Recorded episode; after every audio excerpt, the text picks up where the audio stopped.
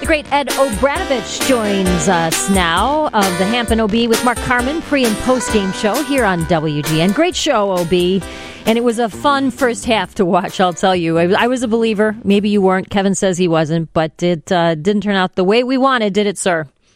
Uh, no, it didn't. But you know what? The, let's talk about a couple, a couple positives here. All right. And and just the things that you, that I thought were very very impressive were Jakeem Grant when he ran that punt back for 97 yards, and the game's been played for over 100 years.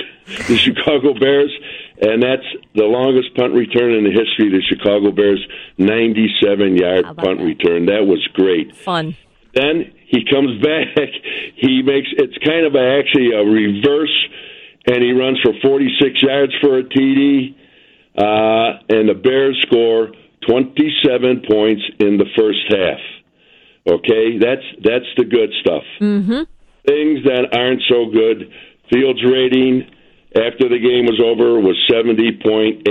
Hmm. He was 18 of 33 in passing for 210 yards.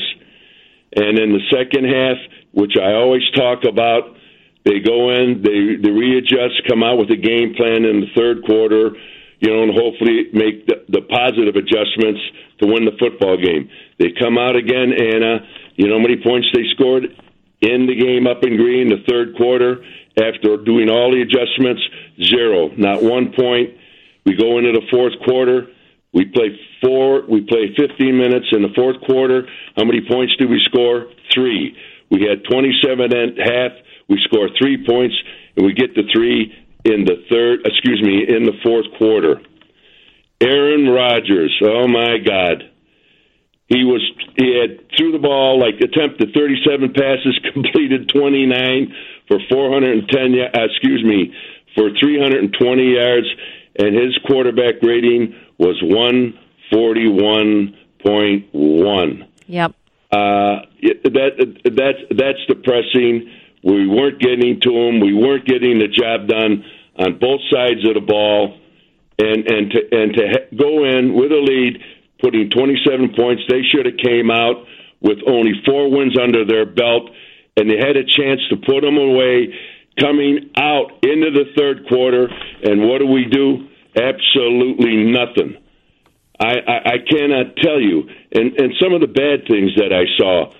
One time, uh, our, one of our defensive uh, tackles, uh, his name is Nichols. He's number 98. This was in the third quarter.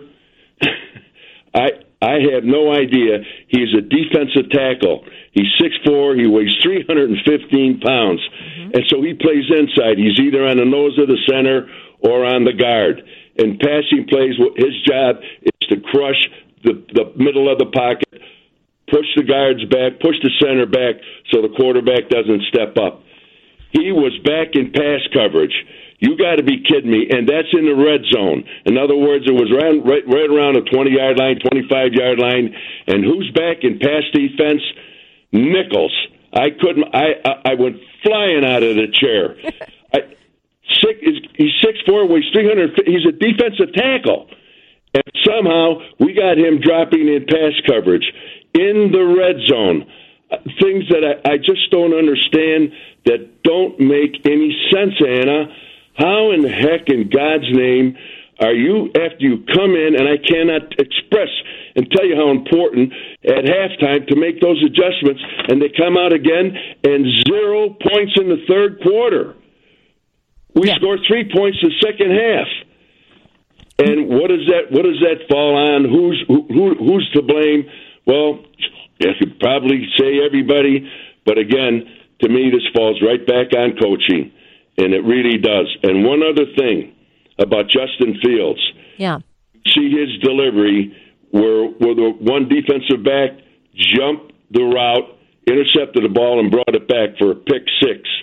Three other times in that game, Green Bay almost had three more interceptions by jumping the route.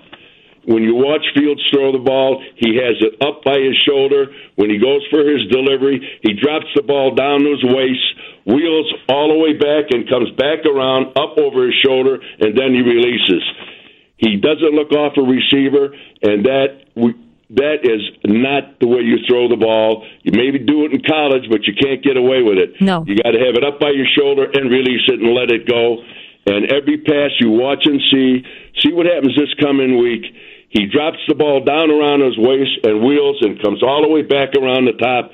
Then he releases, and you wonder why defense backs are jumping the route. That's why. Yeah, you know, he's got to correct that for sure. I heard you talk about that on your show, but you know, it was interesting and I just stood out to me. Al Al Michaels and Cris Collinsworth were talking about how great Nagy is developing young quarterbacks, and I think most Bears fans lost their lunch when they when they heard that. Um, I, you know, is is he the right guy to develop this quarterback? That's got to be a key issue for this team. Well, I think just just go back to the history here. What did they do with Mitch Trubisky? Uh, didn't didn't uh, Nagy come in as supposedly the quarterback genius? He's the guy to come in to develop the new young quarterback, and that's why they gave up an entire draft to move up one spot to get Trubisky. And what happened after four years with him? It's I, I'll tell you what we uh, uh, we've got a problem, and we have a problem on the lakefront. We really do, and and I'm not going to put this all on the players because I'll tell you what, some of these kids are playing their hearts out. Mm-hmm. They're playing their hearts out. And you come out and you put these kids in a position and you score three points after making these adjustments. I can't tell you how brutal that is. Yep. I like how you said on the lakefront because I'm hoping we can say that for a lot longer, but we're not so sure. Ob, you know, the this whole Arlington Heights thing. We're, we're not sure when, when or if that might happen, but uh, we'll see. If they can get the game together before then. Well, we come in the, here. The Vikings are coming in Monday night, mm-hmm. and uh, I, I, I just, uh, I, I don't know what they're going to do.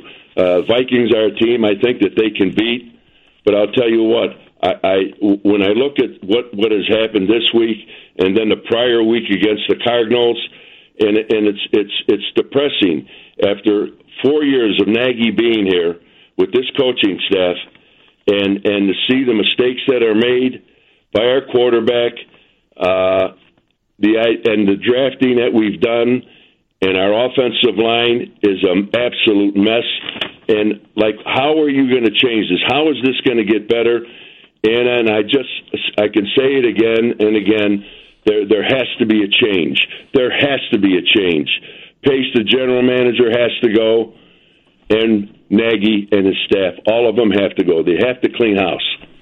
I hear you. So many Bears fans do too. We'll see what the team decides to do. OB, thank you. Great show, as always.